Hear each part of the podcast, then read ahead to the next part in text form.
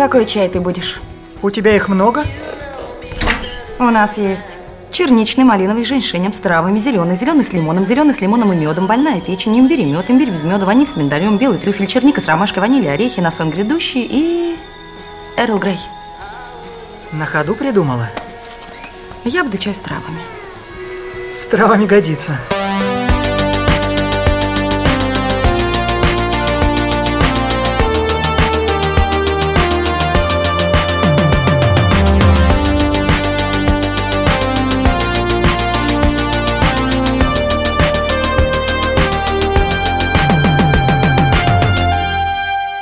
Всем привет! Это подкаст «Кинопоиска» о комиксах и кино через вселенные. Мы обсуждаем, как комиксы влияют на фильмы и сериалы и наоборот, почему супергерои стали главными персонажами массовой культуры, почему снимается такое огромное количество экранизаций комиксов и в кино, и в телевидении, как в этом всем разобраться, э, как не сойти с ума, и как все это связано, и что будет дальше. Меня зовут Иван Чернявский, я совладелец магазина комиксов «Чук и Гик». А меня зовут Вася Сонькин, я продюсер, переводчик, журналист и много чего еще. Я каждый раз буду какую-нибудь новую работу рассказывать в описании себя. И буду вашим проводником через вселенную. Сегодня мы обсуждаем фильм «Скотт Пилигрим против всех», который вышел в 2010 году. У него сейчас юбилей. Это фильм режиссера Эдгара Райта, который снял также Армагеддец, типа «Крутые легавые», «Зомби по имени Шон» и другие лучшие комедии 21 века. Я сразу вас предупрежу, что поскольку Ваня на протяжении многих лет жил этой вселенной и она оказала на него исключительное влияние. Будет очень много информации ценной от него, а я буду лишь его направлять. Ну, Вася, видимо, сразу заходит с козырей и имеет в виду то, что мне довелось быть переводчиком второго издания комикса «Скотт Пилигрим» на русском языке, и действительно на это ушло несколько лет работы, это был довольно большой этап моей жизни, но мне кажется, есть и другая причина, почему мы можем бесконечно разговаривать про этот комикс и про этот фильм, потому что и Эдгару Райту, как режиссеру и автору сценария, и, конечно, человеку, которого зовут Брэн Лео Мелли, который придумал Скотта Пилигрима, нарисовал, написал про него комикс им удалось фантастически точно запечатлеть определенные элементы, которые случаются у огромного количества людей, подавляющего большинства, мне кажется, людей в жизни. Вот в тот трудноописуемый период, когда они заканчивают учиться, но еще не начинают полноценно работать, э, не находят свое место в жизни. Для меня Скотт Пилигрим, еще до того, как я стал причастен к его переводу, это был комикс, который пугающе точно показывал какие-то сцены из моей собственной жизни, в котором было пугающее огромное количество параллелей с моей жизнью. И я теперь думаю, что, конечно, так подозревало очень большое количество людей, и у которых параллели были, может быть, не такие прямые, а какие-то косвенные схожести. И это одна из причин, почему Скотт Пилигрим в любом формате так отзывается в сердцах людей почему его помнят спустя 10 лет э, так тепло, и почему, как мне кажется, это произведение немножечко находящееся в плену своей тематики, потому что если нас слушают сейчас люди там старше, например, 40 лет, которые не смотрели и не читали это произведение, им уже будет это неинтересно. И наоборот, там, а, Ребята, мне поздно, кажется... Поздно, поздно. да-да-да. И людям, которые еще ходят в школу, им, наверное, будет это еще неинтересно совсем. А вот людям 20-летним мне кажется, эта история может быть интересна примерно всегда, ну, с небольшой поправкой на поп-культурные реалии, которым она апеллирует потому что, например, в середине нулевых канадский и североамериканский инди-рок был самой модной музыкой.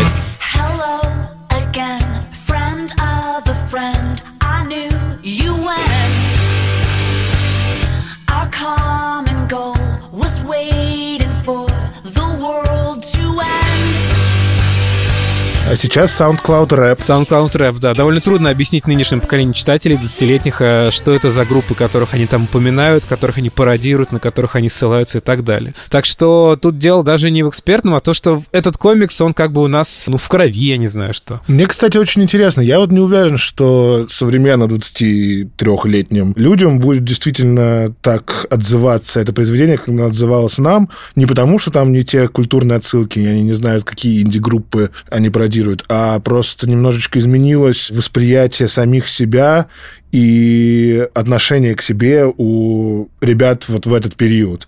Мне кажется, что у зумеров, как это принято называть, есть свойство с большим вниманием относиться к себе и окружающим, чем это, например, было свойственно Скотту. Потому что Скотт действительно, в общем, несколько Скотт. О, спасибо. То есть скотина.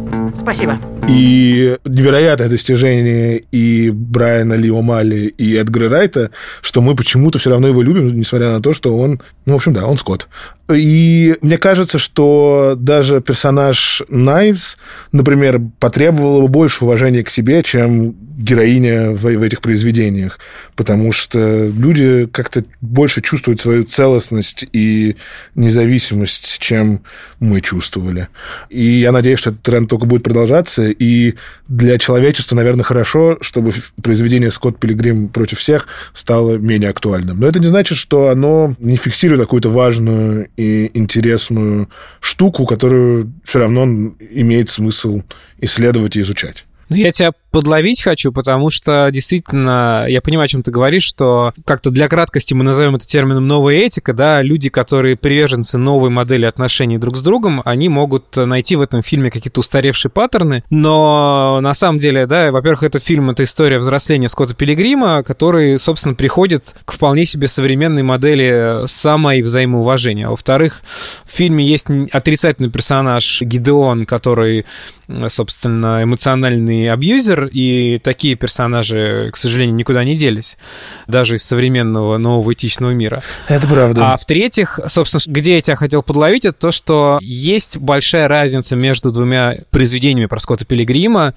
и она в том, что комикс э, гораздо больше охватывает спектр и временной, мы больше времени проводим с этими персонажами, и больший спектр персонажный, там есть герои, которых вообще нет в фильме, в частности, там есть очень важная линия одноклассницы Скотта э, Лизы, которой вообще нет в фильме, и это ключевой момент его отношений с Рамоной, когда возвращается девушка из его прошлого, с которой у него не было никаких отношений, но они оба хотели этих отношений, так называемый незакрытый гештальт. Это очень сильно влияет на их грядущее расставание с Рамоной. И там есть папа Найвс Чау, с ним более юмористическая линия, потому что он там такой ниндзя с э, мечом самурайским, который гонится за Скоттом и все время пытается его поймать, а Скотт не понимает, чего от него хотят, как, в общем-то, и всю книгу. Так вот, в книге линия Найвс Чао, она раскрыта полноценно, и э, если действительно может возникнуть подозрение, что Снайпс как-то не очень хорошо обошлись в кино, что ее линия такая немножко скомканная, и что она как бы такой промежуточный этап в чужих человеческих отношениях, в комиксе, который шеститомное произведение, гораздо больше ей дают как персонажу подышать. Мы видим, что они очень много общаются всей компанией, ее не выбрасывают из компании сразу же. И если победим, не только Найвс будет носить нашу футболку, но и модные ребята.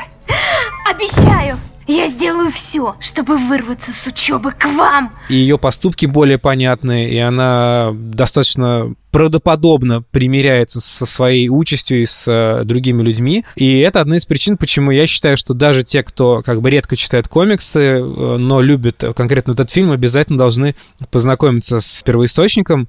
Хотя сразу озвучу простую тезис. Мне кажется, что как экранизация комикса в кино «Скотт Пилигрим против всех» может быть непревзойденный до сих пор фильм в плане уважения к первоисточнику и в плане того, как переносились какие-то визуальные идеологические элементы оттуда. Да вообще это совершенно уникальный с точки зрения визуального стиля фильм, и мне кажется, что единственная причина, по которой такой подход не стал более популярным, это экономический провал произведения, потому что при бюджете 85 миллионов долларов он собрал всего лишь 48 во всем мире, и, наверное, большое количество работников крупных студий в США, ребятам, которые приходили к ним с предложением фильма со странным более комиксовым визуальным стилем, они говорили, нет. Видите, Скотт Пилигрим провалился, поэтому нет.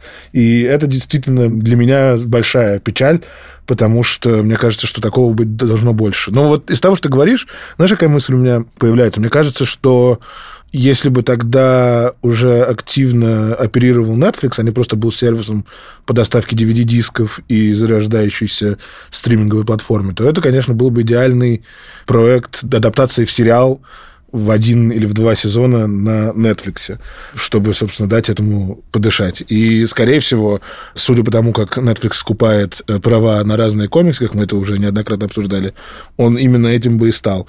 Но при этом как раз я думаю, что выйдя он в 2000... И его бы закрыли после второго сезона. Ну да, да, да. Или после первого. Как и почти все сериалы Netflix. Некоторые начали закрывать после первого. Тут это новый тренд э, в последнее время. Как раз э, нами обсуждаемый э, как же он назывался-то? Э, э, меня это не устраивает. Мне это не нравится. Мне это да. не нравится, меня это не устраивает. Э, закрыли после одного сезона. И продолжение мы не увидим вроде бы. И да, скорее всего, так бы и произошло. Хотя Скотт Пилигрим — это то, что называется культовое кино. То есть это кино, которое не привлекло внимание во время выхода, но потом, на, после того, как оно вышло на DVD, и после того, как оно в итоге вышло на стримингах, оно приобрело новую волну популярности и внимания. Такой проект мог бы на Netflix, наверное, выстрелить. Мы этого знать не можем, но то, что у нас есть, это все равно действительно восхитительное произведение с точки зрения стиля и эстетики. Действительно ни с чем не сравнимое. Особенно мне нравятся размытые границы реальности в этом фильме, где, ну, условно говоря, персонаж Криса Эванса может, собственно, Скотта запустить в башню, и он падает, но он не умирает. Как же Туха? Он ничего.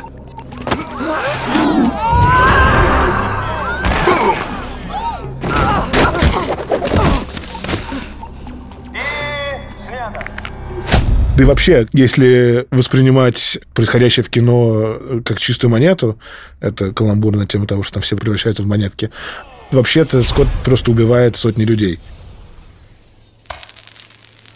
Круто! Монетки! Но какая-то грань между реальностью и фантастикой сохранена, и эта неоднозначность мне как раз тоже очень, очень близка. Они ее берут из прямо из комикса, где ну, в комиксе достаточно понятно, что просто вот они живут в таком мире. То есть, да, если вы читаете комикс э, про Скотта Пилигрима, у вас не возникает вопроса, может ли это все быть воображением э, Скотта Пилигрима, да? Брайан Ли Омелли не ставит такой вопрос совершенно точно. Это просто вот мир, в котором переживания, фантазии, приемы из комиксов, мультфильмов и видеоигр, они все как бы сопряжены с э, реальностью. Там все персонажи очень спокойно обсуждают обсуждают, значит, все эти потасовки, бои и так далее. Но в фильме они, насколько я знаю, пытались это обыграть, и есть не снятая, насколько я понимаю, альтернативная концовка, которую обсуждали на полном серьезе, что в какой-то момент нам показывают по телевизору в новостях, что безумный канадский юноша поубивал несколько человек, что на самом деле Скотту все это снилось, и он был маньяком. Но это, видимо, была такая все-таки шутка для фанатов где-то в углу кадра, да, они решили ее убрать на всякий случай, чтобы э, Ох, конспирологические теории не запланили интернет. Но, кстати, у фильма же действительно есть две разные концовки. Есть концовка, с которой он вышел в кино, и есть концовка, которая была снята первоначально, где Скотт остается все-таки с Найвс. И эм, на тест-показах она очень расстроила первых зрителей, и она расстроила, я так понимаю, еще и Брайана Лео Мелли, который был в курсе такого э, поворота, и он сказал, что ему кажется, что, как ни странно, этот вариант несправедливо обходится с Найвс, Кайвс и альтернативный вариант, то есть вариант с Рамоной должен быть основным, но они оба доступны. Ну, Найвс достойна лучшего. Я в порядке. Я слишком хороша для тебя. А Скотт и Рамона, видимо, достойны друг друга и будут свое дерьмо прорабатывать вместе. А Найвс пускай живет э, спокойной, счастливой, независимой жизнью подальше от этих эмоционально поломанных ребят. Я тоже считаю, что это по отношению к ней честнее тут, мне кажется, что можно перейти к тому, какая метафора лежит в основе этого произведения, как бы в чем идея вот того, что у Рамоны семь злых бывших. Это про то, что отношения, в которых мы были до того момента, в котором мы находимся в данную секунду, в той или иной степени определяют нас. Они сформировали нас, они могли нас травмировать, они могли нас делать лучше, они могли открывать нам новые горизонты, и они все равно часть нашей истории. И когда эта история, как часто бывает у ребят в 20 с небольшим лет, когда эта история запутана, потому что никто не умеет друг с другом обращаться, и все все время друг другу делают больно не потому, что они сволочи и хотят друг другу делать больно, а просто потому, что они по-другому не умеют. Они это делают от неведения, а не от злодейства в основном. Хотя, конечно, Рамона явно имеет паттерн общаться с абьюзивного рода людьми и встречаться с ними. И она, в общем, в этой ловушке. И я не знаю, насколько отношения со Скоттом, который немного себя улучшил и перерос свои предыдущие проблемы, насколько это на самом деле в итоге здоровый паттерн, потому что, ну, они, ребята, несколько поломанные уже к этому времени, и дай бог, чтобы у них получилось из этого всего выйти. Короче, метафора того, что Скотт Пилигрим борется с бывшими Рамоны, это про то, что у каждого из нас в голове сидят люди, которые нас формировали, и мне кажется, что если бы это был сериал на Netflix, там также была бы борьба с родителями Рамоны, которые наверняка те, кто этот нездоровый паттерн ей в голову э, изначально заложил. Тоже по невниманию или по неумению, или же потому, что они просто не очень хорошие люди. И вот в сериале Netflix я бы ждал, что второй сезон был бы про борьбу с родителями Рамоны. Ну, родители в комиксе, насколько я помню, у Рамона никак не упоминаются. Там есть только родители Скотта, которые присутствуют какое-то время за кадром и появляются в последнем томе. В комиксе расставание Скотта и Рамона, оно занимает год, а не там несколько там, дней или недель, как в фильме.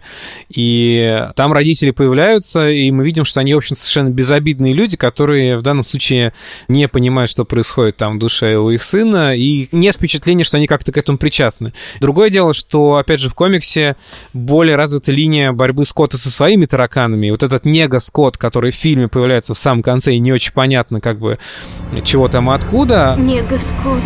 Нега-Скотт. С этим врагом я должен сразиться. Без вас. Оказалось, он классный, на неделе пересечемся. Вообще-то у нас много общего. В комиксе он более постоянный персонаж, он э, больше пугает Скотта, и, опять же, в комиксе из-за особенностей, про которые мы говорили, что на странице бумажной все смотрится немножко иначе, в комиксе больше понятно читателю, подкованному в гик-тематике, что имеется в виду, да, потому что Нега Скотт — это такая пародия на злого Рю из игры Street Fighter, Игра Street Fighter — это файтинг, который очень сильно повлиял на Брайана Леомеля в визуальном смысле. И в фильме огромное количество визуальных и звуковых эффектов оттуда. И в комиксе очень много каких-то дизайн-решений, каких-то построений кадра и так далее, да, то есть э, Нега Скотт, он олицетворяет именно все плохое в Скотте, и он пародирует вот эти вот злых двойников в файтингах, которых делали, чтобы сэкономить место на картридже или на диске. У меня от фильма после пересмотра сложилось ощущение, что Скотт — это персонаж, который на самом деле по своей воле практически никогда, кроме концовки фильма, не действует. Он все время передает ответственность за свои решения другим людям, будь то Рамона или его друзья, или даже, в общем, в той или иной степени, там, сестра его тоже. Год прошел с тех пор, как тебя бросила та, кого нельзя называть. И что? Это ты типа встаешь на ноги или у тебя крышак поехал? Я уточню и перезвоню. И даже в какой-то степени те, с кем он борется, в общем, имеют больше контроля над происходящим, а Скотт лишь реагирует. И мне интересно, как это сравнивается с комиксом. Ну, то есть этот вот переход из-за того, что, в общем-то, у нас только... Сколько он идет минут? Чуть меньше двух часов. За меньше, чем два часа показать действительно постепенный переход от человека неуверенного и бездействующего к человеку осознанному и активному. Тут как бы он, он реально происходит как такой слом, скорее, чем медленная трансформация.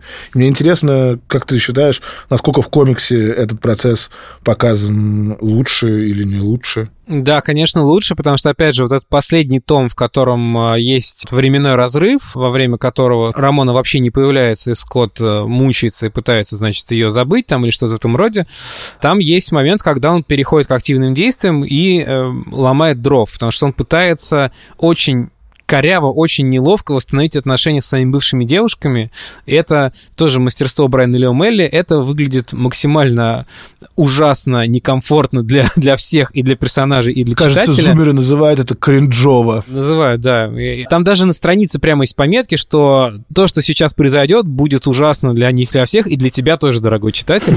Здесь есть такой секрет, что, собственно, последний том Скотта Пилигрима, он писался уже в тот момент, когда фильм уже практически был снят, и они уникальным образом друг на друга влияли, потому что, например, э, там дизайн пирамиды Гидеона О'Мелли взял у съемочной группы фильма, но концовку они не обсуждали так, то есть они поделились общими идеями, но она поэтому немножечко разная и в в фильме и в комиксе, и э, поэтому вот мне вообще кажется, что вторая половина комикса, где-то начиная там с четвертого э, злого бывшего, она более развернута, а фильм уже торопится и э, скорее э, вынужден заканчивать хронометраж, потому что вот первые там полчаса или 40 минут фильма, они достаточно точно адаптируют замысел Омелли.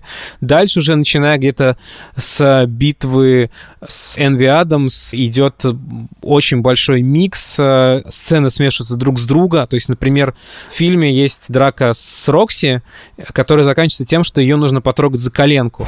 Ее слабая точка под коленом!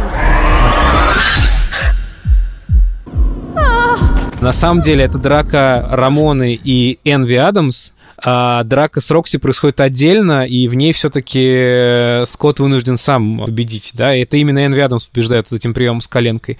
И очень много элементов из финальной битвы с Гидеоном, они на самом деле разбросаны по разным частям книжки в середине, поэтому здесь, опять же, нет такого эффекта, что вот вы смотрели фильм, и вы думаете, что знаете, как будет разворачиваться пятый-шестой том, это совершенно не так. То есть здесь они разные. Еще раз повторю, что у нас больше времени увидеть путешествие Скотта, и оно мне... Путешествие Скотта и других персонажей, мне кажется, более убедительным именно в печатном варианте. Ну, тут э, мне кажется, что мы возвращаемся частично к нашему разговору, который был во время обсуждения произведений «Сквозь снег», где, с одной стороны, емкость – это местами преимущество, но, с другой стороны, действительно сложно большой переход внутренний показать в течение двух часов, особенно когда фильм такой насыщенный, когда у тебя там семь больших битв, или сколько их там было, плюс-минус. И мне кажется, что, конечно, в этом смысле у комикса есть преимущество, потому что я уже официально встал в позицию того, который считает, что пространство, чтобы подышать, практически любому произведению идет на пользу.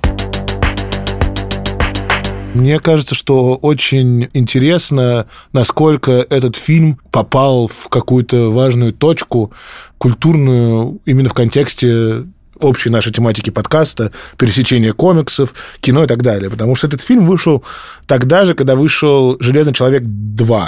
И это только третий фильм в киновселенной Марвел, после «Железного человека 1» и провалившегося и практически никем не любимого невероятного Халка с Эдвардом Нортоном.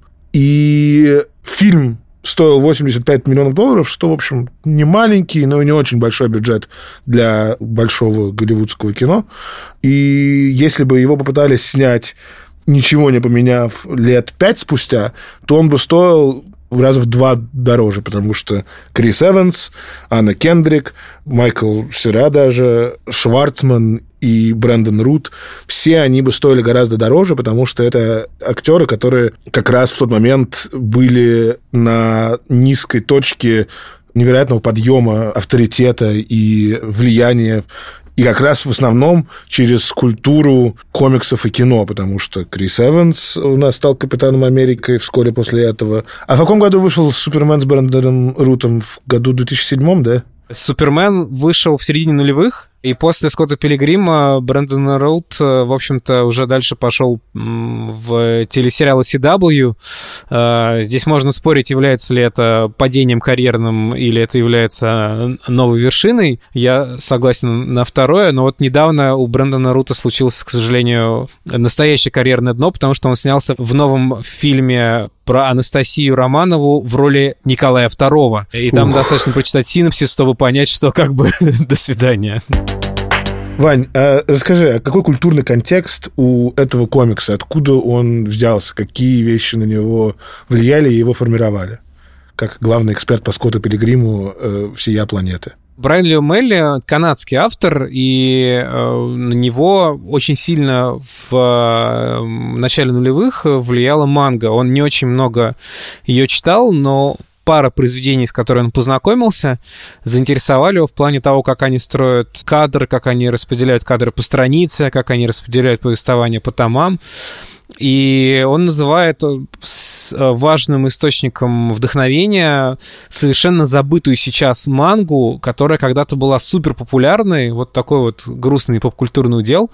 Она называется «Ранма напополам», и в честь нее даже назывался первый российский фан-клуб манги-аниме э, «Ранма». И даже выходил на русском языке полтора десятка томов этой манги, но сейчас вообще никто ее не помнит. Кстати, это манга и аниме, которые имели бы бешеный успех сейчас, если бы у них был ребут, потому что они про людей, которые очень свободно меняют свой гендер, там про волшебную деревушку, в которой есть некий источник, люди, которые в него попадают, превращаются мальчик в девочку, если вас шпарить кипятком, девочка в мальчика, если вас шпарить холодной водой, кто-то превращается в панду, кто-то превращается в кота и так далее.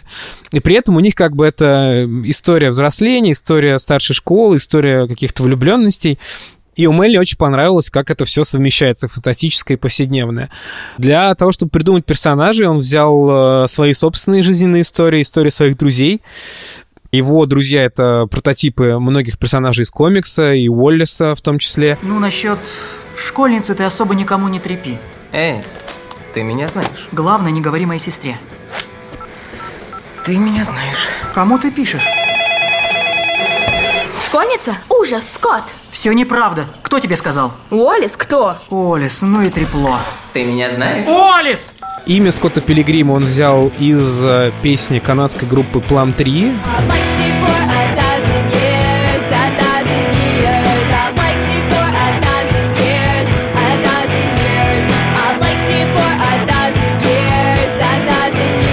Просто песня про какого-то раздолбая по имени Скотт Пилигрим. Ему очень понравилось сочетание. И он ходил и думал, вращал в голове, типа, а что за история этого парня? Кто он такой, почему про него песни можно написать и так далее. И он в 2004 году выпустил первый том этого комикса, который был и по формату стилизован под мангу, черно-белая книжка на дешевой бумаге маленького формата. И сначала Скотт Пилигрим был совершенно непопулярен, но постепенно начало срабатывать сарафанное радио чудесным образом, и к моменту выхода фильма у него уже был суммарно у шести томов тираж миллионный продаж. Это 10 лет назад. То есть сейчас я э, не смог, к сожалению, найти достоверных цифр, но подозреваю, что как минимум столько же прибавилось. И это очень большая цифра, ну, для нашего рынка понятно, но для американского рынка комиксов это тоже очень большая цифра для независимого комикса, что 6 книг с суммарным тиражом миллион, это очень круто. А можешь дать контекст? Это сопоставимо с чем? Просто в Америке комиксы продаются через два рынка. Есть рынок с комикс-магазинов, и там больше продаются ежемесячные выпуски про супергероев. Они могут быть ежемесячный рекордсмен, как правило, там 70 тысяч, 100 тысяч, там 200 тысяч, ну какие-то супер хитовые выпуски 300 тысяч. А ежемесячные продажи сборников комикс-шопов, но они гораздо ниже, потому что их не коллекционируют. А, это там тысяч 5, 7, 10, 25, может быть, в каких-то случаях, да, то есть за год в формате вот книжном очень мало кто набирает там хотя бы миллион. И э, просто Скотта Пилигрима очень много покупали люди, которые, в принципе, как бы, ну, других комиксов не покупали. Вот в чем секрет. И, и второй секрет, то, что он находится на пересечении восточной и западной традиции, его было интересно брать людям, которым нравилась манга, которым обычно не очень интересны западные комиксы. То есть вот. Скотт Пилигрим — это Россия от мира комиксов? На пересечении Запада и Востока. Вот это вот все. Глубоко копаем. Твоя реакция мне очень нравится, Вань. На самом деле это так, потому что Скотт Пилигрим, мне кажется, повлиял на российских комиксистов, которые сделали очень правильный вывод из него, что надо действительно стараться быть посередине между Востоком и Западом, поэтому очень большое количество востребованных российских авторов, они одновременно похожи на американский комикс и на японский, и, и это путь к какой-то самобытности. Поэтому да, Скотт Пилигрим — это Россия. Класс. Россия — это Скотт Пилигрим, я бы сказал. Россия — это Скотт Пилигрим. Вообще, конечно, это произведение еще очень интересно тем, как оно грань между тремя ключевыми медиумами 21 века размывает и смешивает, потому что и в комиксе, и в фильме очень много влияния от комиксов, муз... даже не, не трех, четырех медиумов, а от комиксов, музыки, кино и видеоигр. То есть большинство визуальных элементов там как раз связаны с комиксами и видеоиграми, ну, то есть распадающиеся на монетке э, враги, то, что Скотт получает дополнительную жизнь, которая у него отображена, за что я очень ценю вообще Эдгара Райта, это за то, как он умеет эти границы размывать, как, в общем-то, практически никто другой. Кстати, сейчас вот-вот-вот в честь юбилея выхода фильма будет перевыпуск видеоигры по Скотту Пилигриму, которая считается тоже такой культовой. Это интересно, насколько во всех медиумах примерно один путь у этого произведения и от локальной популярности до культовости до массовой известности. То же самое, в общем, произошло с фильмом. И, как я понимаю, примерно то же самое произошло и с видеоигрой. Я не знаю, насколько она была популярна в самом начале, но э, ощущение такое, что из-за того, в том числе, там же история в том, что эта игра в какой-то момент исчезла из всех магазинов в связи с какими-то сложностями, связанными э, с правами на что-то, или потому что там сменился издатель. Ну, в общем, очень интересно, как это происходит из раза в раз с завидной стабильностью и регулярностью. Насколько я понимаю, комикс, кино касается в меньшей степени, ну, то есть как бы он, он существует отдельно от, от мира кино и как раз существует на стыке медиумов видеоигр, музыки и комиксов, да? Ну, так здесь, собственно, вот э, и проявляется гений Райта, потому что это не он придумал все эти отсылочки туда вставить, да, он взял модель, которую предложил ему ну, а поскольку некоторые вещи невозможно воспроизвести на киноэкране, а некоторые вещи, наоборот, на странице не работают, то гений Райта в том, что он придумал, как это адаптировать. То есть вот Вася говорит про связь с видеоиграми, вот как она проявляется, например, в фильме, незаметный, может быть, кому-то элемент, когда Скотту снится сон, где вот он в раздевалке встречает Рамону, там на фоне играет музыка из игры Legend of Zelda, и это историческое событие, потому что Nintendo обычно никому не дает прав э, на музыкальные произведения свои. И после знаменитого печального фильма про братьев Марио Nintendo очень боится кинематографа, в принципе. Но боялась до, до вот Скотта Пилигрима и до фильма про покемонов. И то, что там звучит эта музыка, которую к тому же еще дали обработать немножко, да, видимо, Найджелу Годричу, э, знаменитому саунд-продюсеру, который делал саундтрек, это было революционно. А в комиксе музыку ты как бы не покажешь. Поэтому Поэтому в комиксе там есть сон Скотта Пилигрима, где он э, похож на главного героя игры Legend of Zelda, Линка, и его сон похож на одну из заставок этой игры. Или там... Я, я очень люблю относительно тонкую отсылку, когда в финальном бою с Гидеоном э, Рамона и Скотт вместе наносят ему удар, это очень характерный суперудар из очень популярной японской игры Chrono Trigger, где два персонажа крест-накрест несутся с мечами, и этот кадр узнается моментально всеми, кто сидел над Супер Нинтендо ночами там в а, конце 90-х, проходил эту игру. Другой пример — это как комикс, например, может сломать четвертую стену, и когда секс-бобом в самом начале первый раз репетируют, на развороте комикс говорит, ребята, вы можете сыграть вместе с ними эту песню, вот вам аккорды, там аккорды, табулатура, как зажимать пальцами струны. Ну, говорит, ну, мелодию не важно, потому что они все равно, там надо просто орать, играют они все равно хреново.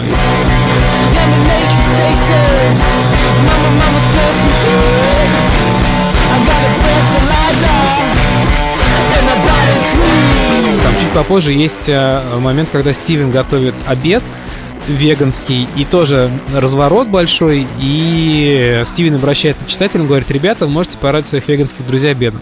А, например, в фильме есть момент, когда Уоллес или Скотт заходит веселый к себе домой и играет звуковой джингл из комедии «Сайнфелд».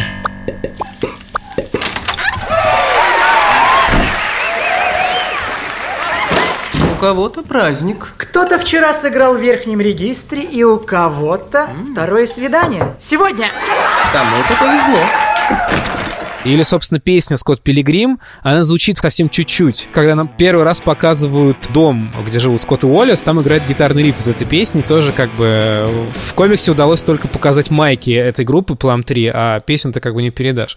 То есть вот это вот очень круто, что э, Райт понял, что ему не нужно списывать, да, из чужой тетрадки, ему нужно посмотреть, вдохновиться и, значит, по-своему показать. Поэтому Эдгар Райт всегда будет лучше, чем Зак Снайдер.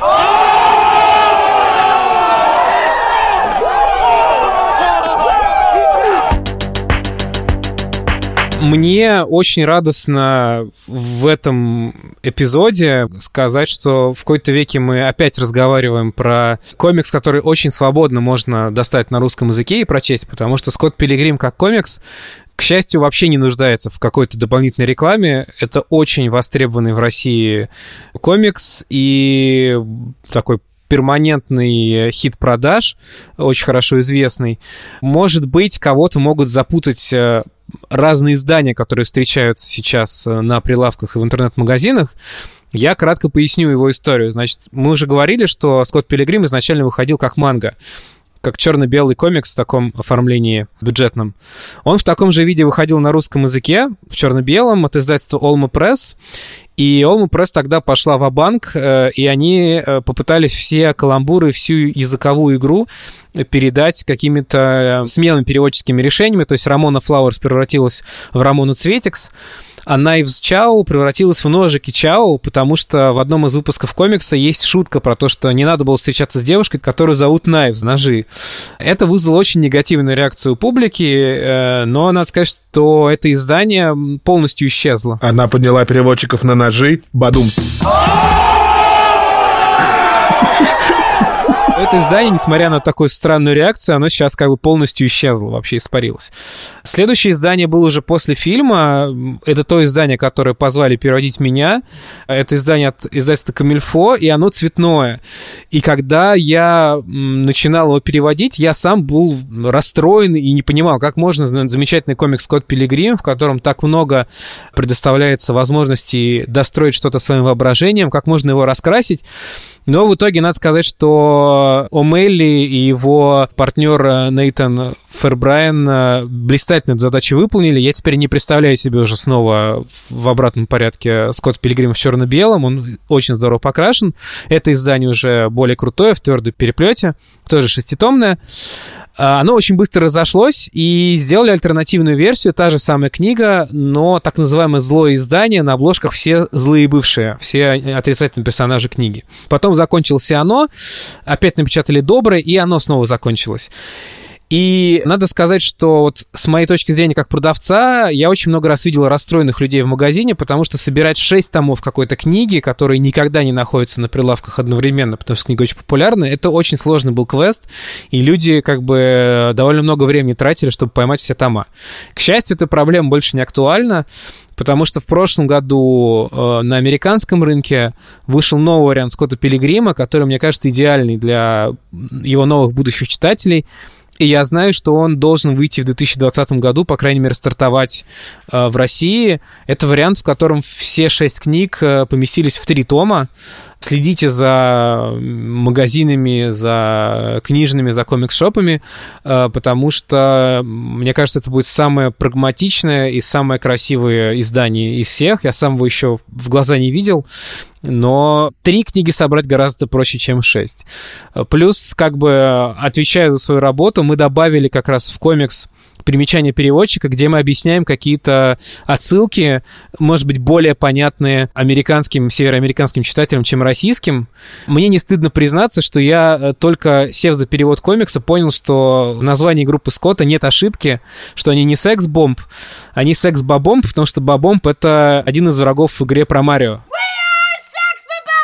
А, например, в, первом переводе, который делали до меня, там этого не поняли, и там была просто секс-бомба, у них группа называлась. Так что со Скоттом все хорошо, фильм можно посмотреть на Кинопоиске в том числе, а, комикс можно будет э, точно купить скоро в новом классном издании, и вот видеоигру, которая действительно замечательная, в конце года ее наконец-то перевыпустят после очень большого перерыва, и можно будет во все аспекты Скотта Пилигрима погрузиться. Да, причем я, насколько помню, сразу и на PlayStation 4, и на Xbox, и даже на Nintendo Switch, что, в общем, логично для игры, которая столько лет. Еще саундтрек, по-моему, к фильму перевыпустили, и наконец-то выпустили песню Black Ship в исполнении Бри Ларсон, которую тоже 10 лет она не выходила официально.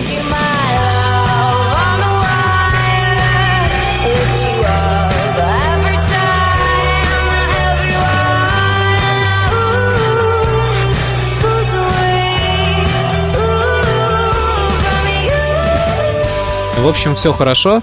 Можно каждый год праздновать День Скотта Пилигрима просто по полной программе. И радоваться тому, насколько мы выросли относительно себя в середине 20, своих 20-х. Да, радоваться сто процентов, потому что, конечно, чем взрослее ты становишься, тем сложнее тебе понять, как это могло все происходить с тобой. И, опять же, повторюсь, мне кажется, что люди, которые не застали Скотта в определенный момент своей жизни, они уже к нему не будут так расположены. Но, может быть, мы не правы, может быть. Поэтому наши слушатели, которые постарше, попробуйте. Попробуйте, расскажите нам о своих экспериментах. Можете присылать это нам на подкаст собака кинопоиск.ру. Да, вопрос от молодых и от старых, э, от пожилых, молодых душой и телом э, и, и зрелых людей мы принимаем на подкаст собака кинопоиск.ру. И в том числе это могут быть предложения по темам наших будущих выпусков, потому что мы очень сильно следим за фидбэком. Еще комплименты можете присылать. Комплименты и критику, да, тоже можно присылать. Критику нам наши продюсеры не присылают по, по моей просьбе, только хорошие слова. Все-таки на этом нам надо закругляться. С вами были Василий Сонькин и Иван Чернявский. На наш подкаст можно подписаться в любом удобном сервисе, в Яндекс Музыке, в Apple Podcast, в Кастбоксе, где угодно. Там же очень здорово, если будете ставить нам оценки, делиться подкастом в соцсетях, писать отзывы, рассказывать друзьям о нем. И еще кое-что. Наш следующий выпуск мы запишем в необычном формате. Как вы понимаете, огромный фестиваль Comic-Con Russia в этом году состояться не может. Поэтому он превратился в онлайн-трансляцию, онлайн-фестиваль, который будет идти целых два дня.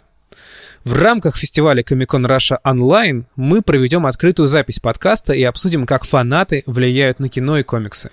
Чтобы нас послушать, 3 октября в субботу в 12 часов дня заходите в официальное сообщество Comic-Con Russia ВКонтакте и сможете не только послушать, но и увидеть нас, потому что запись будет происходить, конечно, с видео. Ждем вас в субботу, подключайтесь.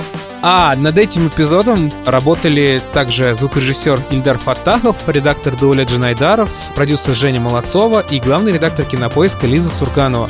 До скорой встречи! До скорых встреч! Пока и взрослейте!